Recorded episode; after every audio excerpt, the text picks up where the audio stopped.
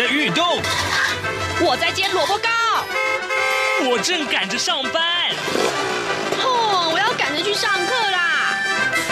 这个时候，我们都在听夏志平制作主持的《早安台湾》。早安台湾带给你最热门的时事访谈，最感动的人物专访，最直接的民意表达。对，让我们一起收听《早安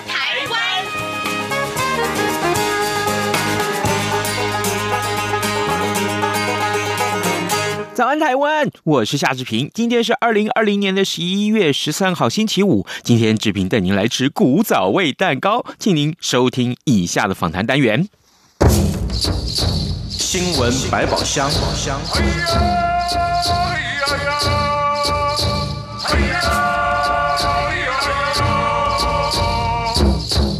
这里是中央广播电台台湾之音，您所收听的节目是《早安台湾》，我是夏志平。在今天，志平要邀请志平的好朋友啊，每个月都会来到中央广播电台来上志平的节目，那叫做福泽桥先生，是我们资深的媒体人。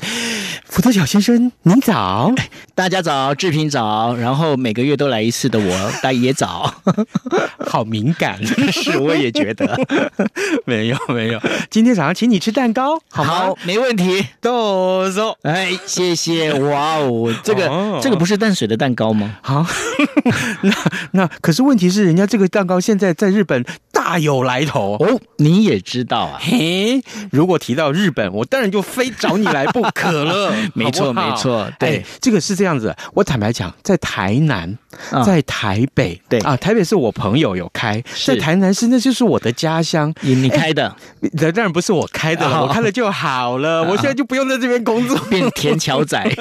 没有，哎，只要是卖这种古早味的海绵蛋糕吧，哦，它叫海绵蛋糕吧？对，哎，居然每家店都是大排长龙，哎，没错啊。我不知道为什么。我坦白讲，我是一个爱吃甜点的人，可是我坦白讲，我觉得这个蛋糕再稀松平常不过了。嗯，但在台湾很多观光景点是大排长龙，每个店都是大夯。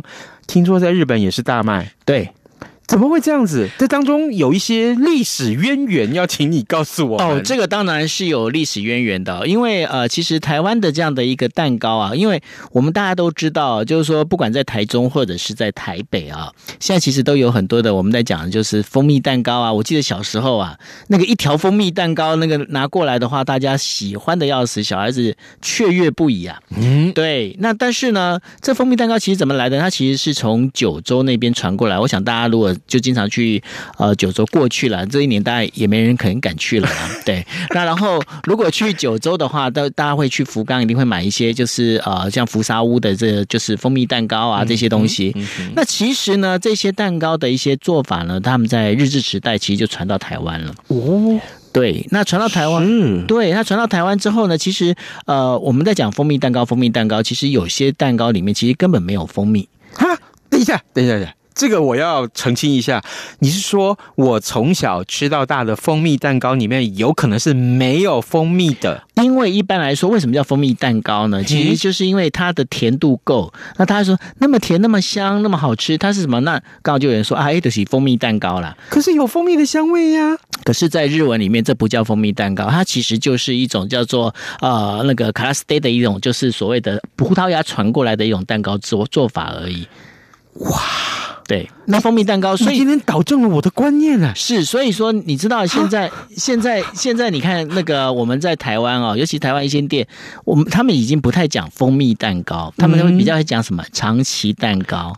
噔噔，考题出现，长崎这个字怎么讲呢？Nagasaki，Nagasaki。对，我们在讲的是做长崎蛋糕啊。现在其实有几家都在做哈，比较大厂。那大厂他们在做呢，其实呃就是。工序比较繁琐，嗯，那他需要做的一些东西也比较多，所以后来的发展简易版，简易版也就是现在啊，刚刚志平在刚开始就是拿给我吃的这一块，对，那个其实就是属于简易版的。我们在讲的好爱演了，对，是 古早我先演的。是古早味蛋糕。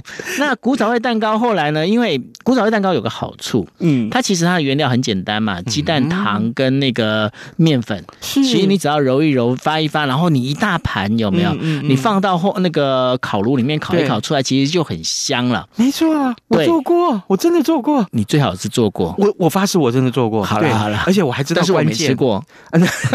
哪一个？我们已经不做这一种简单的蛋糕了啊？是吗？对。那然后呢？然后因为这个这个里面的话，它就很有趣，因为我们想说哈，在观光里面啊，我们在讲究有几个，就必须色香味俱全哈。那当然，你这个有动作，你那个开一个小店，一片小店，其实也不用多大。嗯。那然后呢，你后面有个大的一个烤炉，电动那个电动烤炉就可以了。那然后呢，你只要在面面粉弄一弄，那放进去要出炉的时候，那个香味，对，那根本就是一个引路机啊。是。是。对，那因为是这样的关系呢，所以呢，在过去在淡水老街，嗯，有非常多的这种我们在我们把它改名叫做台湾古早味蛋糕的店，就陆陆续续的出来。那包括现在就是志平刚刚有提到，不管在台南啊，在各个地方，其实都有这些古早味蛋糕，因为它其实要创业要开店其实不难啦，门槛很低，非常低。那然后就是你就是你有原料准备好，然后烤完，然后有香味帮你带，你也。不用像那个有没有像什么一些药妆店还必须要摆个那个麦克风？哎，现在这个几折几折几折不用，你只要有那个 只要有那个香味就可以找人来。对，我我知道的这些个古台湾在卖的古早味的蛋糕，有加一些东西。呃，我个人啦之类的，我个人喜好喜欢加 cheese 的。哦，对对对，因为味道好。大概台湾的古早味蛋糕后来发展是分成三，会有三种口味。一种一种其实就是原味嘛，因为像我像我就非常单纯嘛，所以我一定吃原味。你单纯吗？我非常单纯的，对。那然后 然后比较花俏的，你就会加起司嘛。刚刚不是谁说他喜欢吃起司吗？我是花俏啦，对，没错。我的天啊，不不。那然后另外还有一种是卡斯达啊，就卡斯达，还有就是加奶油啊这些东西哈。那这些东西其实后来呢，因为它。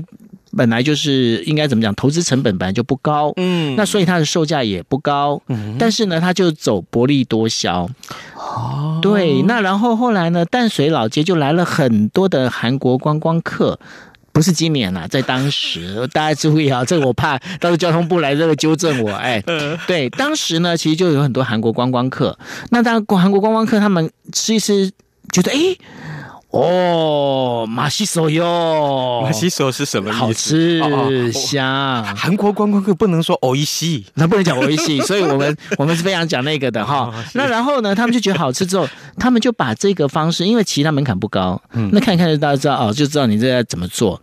他们就把它引进到那个就是韩国。你一开始说它是源自于葡萄牙到日本，日本到台湾，台湾在现在要到韩国去了，到韩国去，那到韩国去，所以。所以他们就是，他们把这个就称为台湾，就是跟他们后来有人翻译成大王，但因为日韩文的大王的发音跟台湾的发音其实是类似的，嗯，所以说这个东西其实是台湾的根源，也就是说他们是从那边学过去的啊。对，是，对，那然后呢？然后就更有趣了。嗯，然后就是大家就你看这几家嘛，比方说就像那个志平这种奸商啊，对，然后呢 就说来来来来，这个很好卖，真的，这而且来自台湾的哈。那大家就在想说，好吧，那那就。变招连锁店，嗯嗯，加盟店是，那加盟店一堆啊，那大家就想说，哎，不错啊，价格不贵，对不对？买回去，你看它又是用鸡蛋，是，然后又有牛奶，那面粉，这完全是健康食品啊！给谁吃啊？给小朋友当早餐呢？哦哦，对。对，那因为因为韩国韩国人他们有时候就忙嘛，他其实跟韩国很多习惯跟台湾比较接近啊。就早餐的话，就想说，因为我们一般来说，我想志平大家一早出门就吃个馒头嘛，他没办法吃面包的哈。我都吃德国猪脚，哇，会不会太油腻嘛？没有啊，就本身很油腻啊。啊，是的，你一看就像油腻腻的，是是，言归正传。好，那然后呢，就是变是就是很多妈妈们就把它那个，就是因为便宜嘛。然后又觉得说，哎，这个又现烤的，应该蛮健康的，因为在 image 上面的确这样听起来好像很健康。那然后呢，后来就整个就变得很红。那好巧不巧，有个网红啊，然后他上一个就是韩国，他们有个节目是专门在踢爆商品的。对，那那然后呢，他们就在这个就是所谓的这个海绵蛋糕，这个古早味蛋糕里面，他们就说，你里面你用的根本不是真的鸡蛋，你是用蛋精，也就是说，他们把那个蛋呐、啊，就是他把它整个浓缩成就是一个浓缩的一桶，然后整个加进去，然后有一颗一颗蛋打，那根本不新鲜，然后用这样方式，然后再包括就是呃，他们就是说踢爆说里面用的那个奶油那个胆固醇也过高，然后这消息一散出来啊，妈呀！那个所有的爸妈就说：“夭寿，我怎么可以拿这种东西喂我儿子女儿啊？”对。那然后那就是一整个就是这个呃蛋糕，就是古早味蛋糕的，这是整个一个崩盘。嗯，那这崩盘大家要怎么看得到呢？其实如果呃去年是应该是去年嘛，呃一个韩国电影叫《寄生上流》啊哈，对，是《寄生上流》就有描述过这一段故事哦。对，那那个其实就是因为来自台湾的一个所谓的呃古早味蛋糕，哇，真的。一路走来啊，整个历程真的让人家瞠目结舌。是，那然后，嗯、然后就想说，那这跟日本有什么关系，对不对？对，对，那跟日本的关系其实就更妙了。怎么说呢？对，跟日本的关系其实就是因为呢，日本他们在前一阵子，我想大家都知道啊，因为我们也讲过，就日本流行那个珍珠奶茶嘛。是哦，讲到珍珠奶茶，我插一下话好不好？温炳佑在做珍珍珠奶茶，销到日本，销到英国，那简直就是卖到下下叫啊、呃！但是问题是今年完全不行啊。难怪他他从前都会三不五时寄很多包给我，今年好像到目前为止都已经都已经都已经快过圣诞节了。你确定那个不是因为快过期了吗？没有啦，没有，人家对我很好，哦，是吗？是好。那然后珍珠奶茶其实也是很妙，因为呃，我们之前有讲过珍珠奶茶它红的原因呢，当然是因为高中高中生他们支持程度很高，因为来台湾呃。休学旅行嘛，就是我们说毕业旅行，然后过来，然后就造成这样的一个风潮。嗯哼。但是呢，很妙，因为呢，我们想大家都有喝过手摇饮、手摇杯啊。嗯。那其实，因为日本虽然说因为疫情而进行所谓的呃紧急事态宣言，嗯。那照理来说，因为所有的外带像 Uber E 啊这些，其实呃他们的一个业绩都上涨。嗯。那志平，你想想看。珍珠奶茶不就是适合外带的吗？是啊，那你觉得它会受到影响吗？它它应该要大卖吧？它应该要大卖，对不对？是啊。结果我跟你讲，所有的外带，包括麦当劳啊那些，嗯嗯、他们的业绩全部上涨，嗯，就只有珍珠奶茶整个往下掉。哈？为什么？所以呢？这台湾之光呢？它怎么可以这样子？它问题是它就变这样子。那所以后来呢，就有教育学者去调查说。为什么？为什么这明明就是应该适合外带的食品？嗯，为什么会反而因为疫情它就掉下来了？嗯，那后来查的原因其实很简单，因为呢，这些高中生呢，另外还有一个很主要原因，他们在跟着买珍珠奶茶一个最主要的一个关键，去珍珠奶茶门口，在那个店门口在买东西的时候，嗯，其实对他们来讲是最好的一个社交场所。你的意思是说，今天我去买一杯？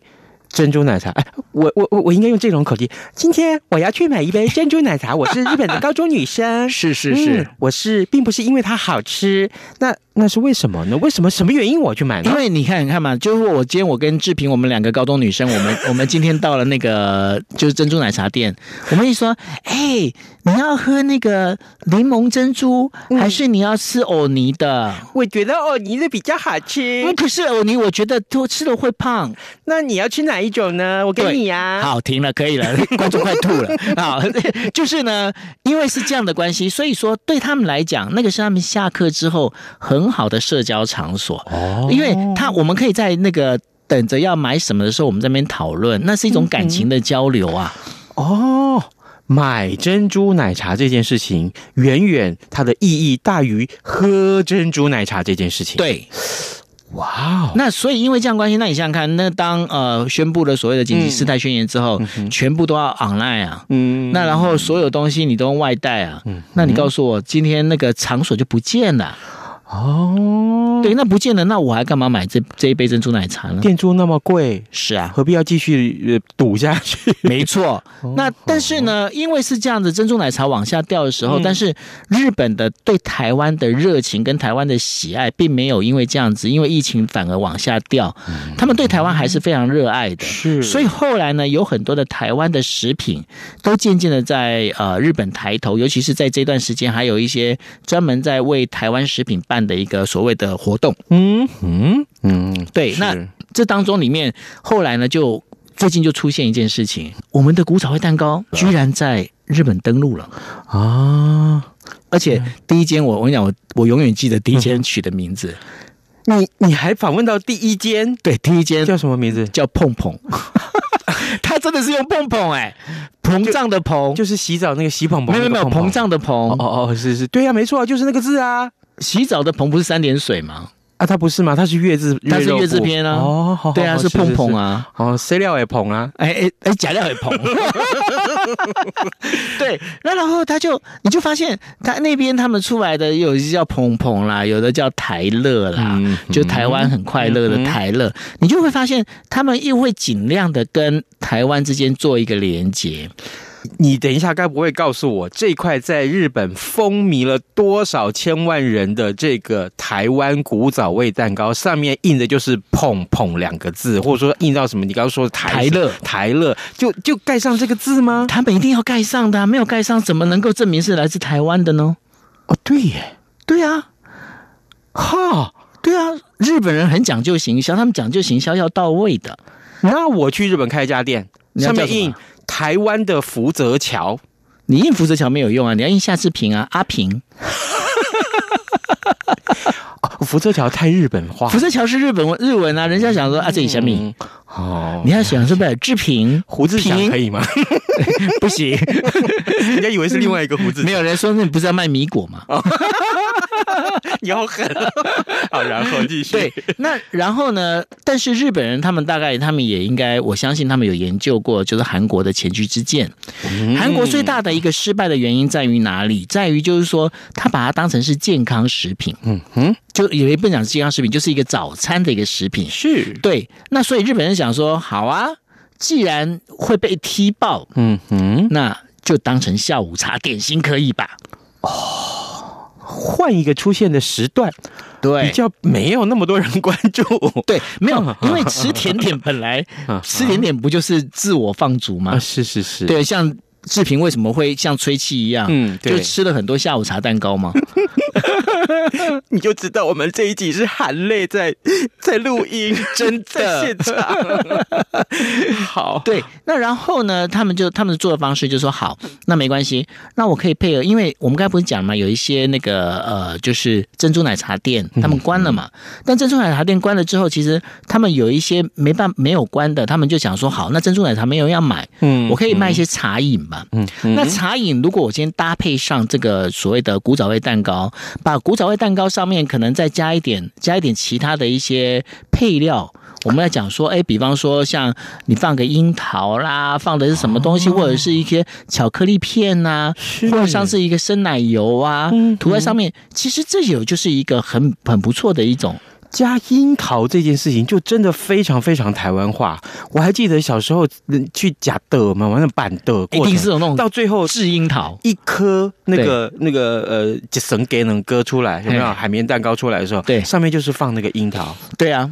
那所以他们就开始就，因为他不要去把这个就所谓的古早味蛋糕让它神圣化，也就是说让它变成是我们呃三餐当中的一餐，而它反而是一种所谓的兼兼食，也就是说下午茶配的一个蛋糕。嗯，它反而这样做的整个就是又跟过去它能够延伸到过去的那个泡沫红茶啦这些东西珍珠奶茶啦，它当中其实做做的结合。是，那所以说他们现在呃，日本最近的话，其实最红，因为大家应该也是很久没有去日本啊，嗯，所以现在如果去日本看到的话，或者是现在在日日本的朋友，大家就会发现台湾的这个古早味蛋糕现在是越来越红。好，各位听众，你有没有想到？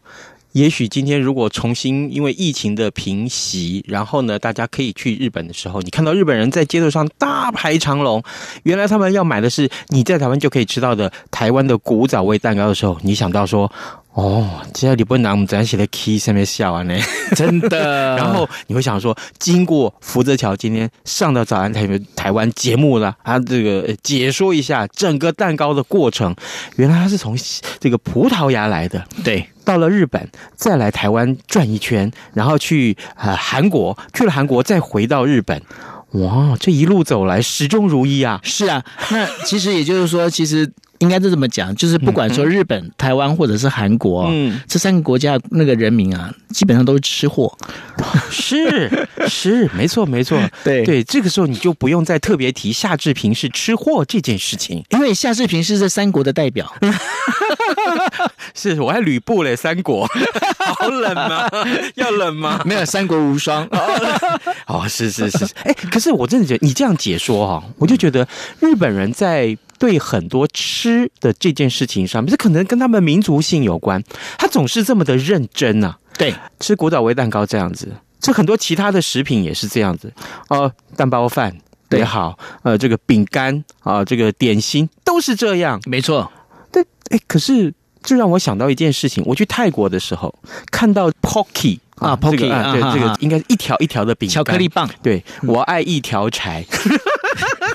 我我没办法接，我也不要你接，没有，从日本来的吧？啊，对，那个是 Pocky，其实是从日本来的。Uh huh. 那然后呢，其实刚好因为志平提到 Pocky 啊，嗯、那也跟大家讲一下，Pocky 在呃前呃前几天，嗯啊，然后英国的金氏世界纪录里面，嗯，就宣布它是二零一九年，嗯，包裹巧克力的饼干里头是全球销售量最好的，四点五亿美元。你是说我爱吃的 Pocky 饼干是全球第一名？还是全球第一名销售。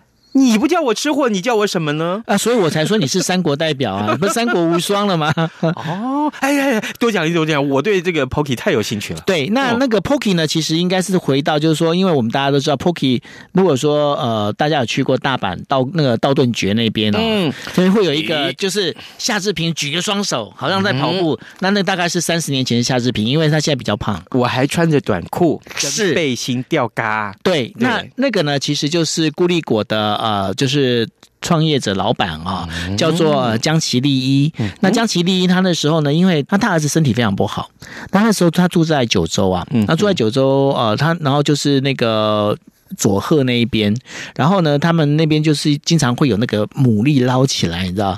那捞起来之后，因为他们。要做那个置物，嗯，那所以牡蛎要先煮一煮，嗯，那煮了之后会有一些汁汤汁，那一般的渔夫都把汤汁倒掉，是。后来有医生跟他讲说，这个汤汁里面有一种有一种成分哦，嗯，会对身体是会那个容易被身体吸收，可以对身体好的。嗯，那因为他他大儿子就一直都身体很不好，嗯，他就去跟人家收集这些汤汁，然后给这个儿子喝，没想到他 直接把他儿子当小那个小白老鼠了，然后可是他儿子就越喝越身体越好，啊啊。那然后呢？他说：“哎，那这真的有用啊！那有用。然后，但是那个那个汤汁啊，因为你也知道，牡蛎煮起来就有那种腥味，嗯，臭臭臭臭。那小孩子其实是不太不是很喜欢。嗯，那所以呢，他就想说：哎，那我来跟生饮牛奶糖那种方式来做一下看看。嗯，他于是他把牛奶啊，把这些糖，他把它裹起来，然后然后把那个就是放到加入他那个所谓的那个牡蛎的汤汁啊，整个再做起来，这就是后来他们第一个。”赚到第一桶金的，就是所谓的格力高的糖果。我 我好难想象啊，在牛奶糖里面加进了牡蛎汁，对。